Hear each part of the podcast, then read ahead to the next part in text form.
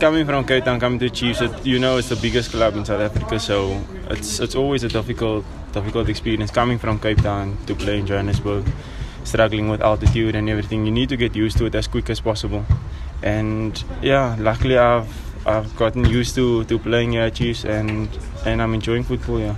Well, I have I have heard that a lot, saying Cape Town players can't survive in, in Johannesburg. I feel like it's it's the player himself. You know, everybody's not the same, and yeah, I think about it every time I, I play a game, and like you're only as good good as your last game. And I just take it one game at a time, and I need to to impress in every single game.